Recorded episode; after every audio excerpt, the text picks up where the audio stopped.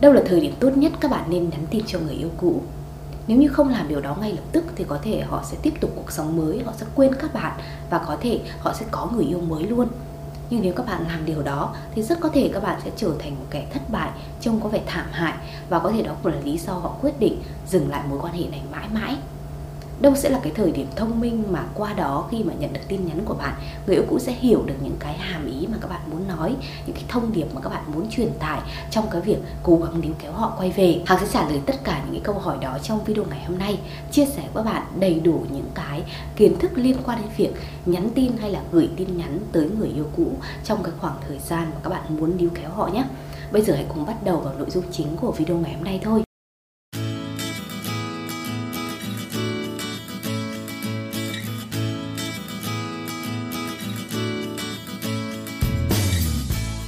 Trước khi bắt đầu vào những cái câu hỏi liên quan đến việc nhắn tin cho người yêu cũ ấy, thì Hằng muốn nhấn mạnh với các bạn rằng à, các bạn đã thực hiện cái chiến lược không liên lạc hay chưa? Trước khi bắt đầu nhắn tin thì các bạn phải thực hiện chiến lược này nhé. Đó là khoảng thời gian ít nhất 30 ngày đến 45 ngày, các bạn hoàn toàn im lặng, không liên lạc với người yêu cũ. Có thể là không chủ động nhắn tin cho họ, không chủ động gọi điện cho họ và cả không phản hồi bất cứ những cái tin nhắn, những cuộc gọi nào từ phía họ nữa. Các bạn cần phải tuân thủ triệt để chiến lược này thì như thế nó mới có được cái hiệu quả thật sự. Không ít bạn khi mà thực hiện đã 2 phần ba chặng đường rồi hoặc là một nửa chặng đường rồi thì các bạn thay đổi và các bạn không thể nào chịu được cái cảm giác im lặng. Các bạn lại lại, bắt đầu chủ động liên lạc lại. Gần như mọi nỗ lực cố gắng từ trước đến giờ nó đã không còn hiệu quả. Vì vậy, hằng mong là khi mà các bạn đã bắt tay thực hiện chiến lược này, thì các bạn cũng thật sự nghiêm túc về nó. Mục tiêu của chiến lược này đó là sẽ đưa người yêu cũ về cái trạng thái trung lập về cảm xúc. Tức là không quá ghét bạn, không quá khó chịu với bạn, không quá bực bội khi bắt đầu cuộc trò chuyện với bạn rõ ràng là các bạn chia tay và trong cái trường hợp mà người yêu cũ là người chủ động chia tay ấy, thì việc mà họ ghét bạn đôi chút họ không muốn nói chuyện với bạn hoặc thậm chí là họ muốn cắt đứt hoàn toàn liên lạc với bạn là những cái suy nghĩ nó thường trực là những cái cảm xúc nó khá phổ biến. Vì vậy việc mà chúng ta áp dụng không liên lạc nó sẽ đưa người yêu cũ các bạn về cái trạng thái trung lập về cảm xúc nghĩa là họ không quá khó chịu về bạn nữa họ không quá ghét bạn nữa. Họ nghĩ rằng bạn đã bắt đầu cuộc sống mới mà không có họ rồi họ cũng đã tin rằng bạn sẽ không tiếp tục à, làm phiền họ, không tiếp tục níu kéo họ nữa và để cho họ thoải mái với cuộc sống độc thân. Vì vậy họ cũng sẽ không có những cái suy nghĩ quá tiêu cực về bạn. Rõ ràng chúng ta đều mong muốn người yêu cũ có thể nhanh chóng trở lại cái trạng thái trung lập này. Bởi vì nếu như cứ khó chịu với chúng ta, bực bội với chúng ta, thì làm thế nào chúng ta có cơ hội để có thể tán tỉnh họ một lần nữa, để có thể xây dựng lại sự thu hút với họ một lần nữa? Hằng cũng đã làm khá là nhiều những video liên quan đến chiến lược không liên lạc, cũng như là những cái bước chúng ta à, cần phải bắt tay vào làm sau khi kết thúc chiến lược này. Hằng mong là các bạn có thể xem hết những video đó để các bạn có thể có cái nhìn rõ ràng hơn về cái chiến lược không liên lạc. Phần tiếp theo thì Hằng sẽ trả lời cho các bạn một số những câu hỏi liên quan đến việc nhắn tin cho người yêu cũ nhé. À, cái câu hỏi đầu tiên đó là khi nào thì không nên nhắn tin cho người yêu cũ câu hỏi không này nó còn quan trọng hơn rất là nhiều so với việc chúng ta tìm hiểu đâu là cái thời điểm mà chúng ta nên nhắn cho họ tại sao chúng ta cần phải tránh những cái thời điểm nhạy cảm? Bởi vì nó có thể khiến cho người yêu cũ uh, nghĩ uh, tiêu cực về hình ảnh của bạn và nó cũng sẽ đóng sập cái cánh cửa quay trở lại. Bây giờ hãy chia sẻ với các bạn những cái thời điểm mà các bạn nhắn tin cho người yêu cũ hại nhiều hơn là lợi nhé. Thời điểm đầu tiên vào buổi sáng sớm hoặc là ngay trước khi đi ngủ. Ờ, ngay lập tức vào mỗi mỗi buổi sáng sớm các bạn nhắn tin cho người yêu cũ thì người yêu cũ sẽ hiểu rằng các bạn uh, nhớ về họ ngay từ khi thức dậy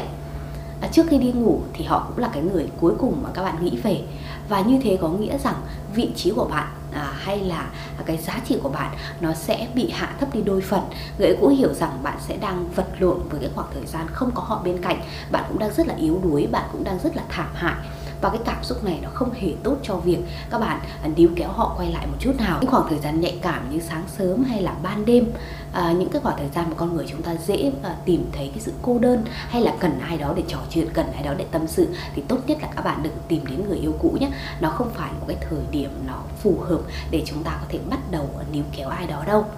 một thời điểm tiếp theo nên tránh đó là trong những cái dịp đặc biệt. Có một số những cái câu hỏi mà hằng rất thường xuyên nhận được từ các bạn. Đó là có nên à, chúc mừng giáng sinh vui vẻ hay là chúc mừng năm mới? Hay là chúc mừng halloween với người yêu cũ hay không? Và câu trả lời thực sự đúng trong tất cả các trường hợp đó đều là không. Hãy đảm bảo một cái điều rằng khi mà bạn bắt đầu cầm điện thoại lên và nhắn tin cho người yêu cũ thì nó cần phải có một cái lý do chính đáng, một cái mục đích thật sự. Một cái lời chúc bâng quơ vào một cái ngày lễ nó không có quá ý nghĩa, thì đôi khi nó sẽ phản tác dụng và khiến cho người yêu cũ cảm thấy bạn không hấp dẫn một chút nào à, có một cái ngoại lệ duy nhất về ngày lễ mà hằng nghĩ là các bạn có thể chúc người yêu cũ đó chính là vào sinh nhật của họ. Vào ngày lễ sinh nhật của họ thì tất nhiên là à, với cái người trong danh nghĩa đã từng yêu rồi các bạn hoàn toàn có thể gửi tới một cái lời chúc. Thậm chí các bạn đã từng đón sinh nhật hạnh phúc bên nhau thì cái việc mà các bạn nhớ sinh nhật của họ hay là chúc à, mừng sinh nhật của họ nó cũng là một cái điều rất là bình thường. Tuy nhiên chúc mừng sinh nhật như thế nào nó cũng là một cái câu hỏi mà các bạn cần lưu ý à, các bạn đừng xem đó là cái cớ để các bạn bắt đầu một cái cuộc trò chuyện rông dài với người yêu cũ. Hãy cố gắng dứt khoát tập trung vào cái mục tiêu đó là chỉ chúc mừng sinh nhật họ mà thôi và sau đó thì có thể kết thúc ngay cuộc trò chuyện. Một cái lời chúc nào đó ý nghĩa chân thành dành cho người yêu cũ như vậy đã đủ rồi các bạn nên nhớ một sự thật rằng bây giờ thời điểm này thì các bạn đã chia tay rồi. Bạn không có cái quyền hay là bạn không có một cái tư cách gì để có thể giữ một cái cuộc trò chuyện nó quá lâu chỉ để chúc sinh nhật người yêu cũ đâu. Vì thế hãy cố gắng để có thể làm nó ngắn gọn nhất có thể, dứt khoát kết thúc nó để chúng ta à, có thể có cơ hội hơn trong những lần sau một thời điểm tiếp theo, thời điểm nhạy cảm số 3 mà nghĩ là các bạn cũng tuyệt đối không được nhắn tin cho người yêu cũ. Đó là khi bạn đang say hoặc là vào những cái thời điểm nó quá nhạy cảm. Đây có lẽ là một trong những cái sai lầm lớn nhất mà có rất là nhiều bạn đã từng tâm sự với hằng, rằng à, vào cái thời điểm mà các bạn say rượu này, hay là những cái lúc các bạn không tỉnh táo thì các bạn à, cầm lấy ngay điện thoại và gọi điện cho người yêu cũ, nhắn tin cho người yêu cũ vào những cái giây phút yếu lòng đó. Loại hành vi này nó sẽ có những cái tác động vô cùng xấu, vô cùng tiêu cực về cái suy nghĩ mà người yêu cũ dành cho bạn bạn sẽ bắt đầu không còn sự thu hút nữa. Hình ảnh của bạn là một cái hình ảnh thất bại trước mắt người yêu cũ và họ cảm thấy rằng cái việc họ chia tay bạn là hoàn toàn đúng. Thường thì những cái giây phút chúng ta không tỉnh táo, chúng ta có thể nói những cái điều hay là làm những cái điều nào đó mà bản thân chúng ta cũng không hề kiểm soát được nó. Vì vậy, mỗi khi mà các bạn đã có men rượu trong người hay là các bạn đang không tỉnh táo thì hằng nghĩ rằng cái điều duy nhất đó là các bạn hãy đi ngủ và các bạn đừng làm bất cứ điều gì liên quan đến việc níu kéo lại người yêu cũ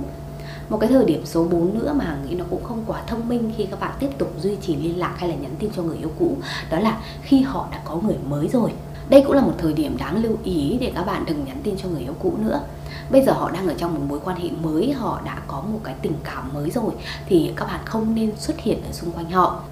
nếu như một người yêu của các bạn nhanh chóng có người yêu mới sau khi chia tay thì rất có thể họ đang ở trong mối quan hệ phục hồi. Hằng đã làm một số video liên quan đến chủ đề này. Thường thì những mối quan hệ phục hồi họ không kéo dài quá lâu đâu. Các bạn hoàn toàn có thể chờ nó à, và trong khoảng thời gian đó. Tập trung vào bản thân mình, hoàn thiện bản thân mình và thực hiện cái chiến lược không liên lạc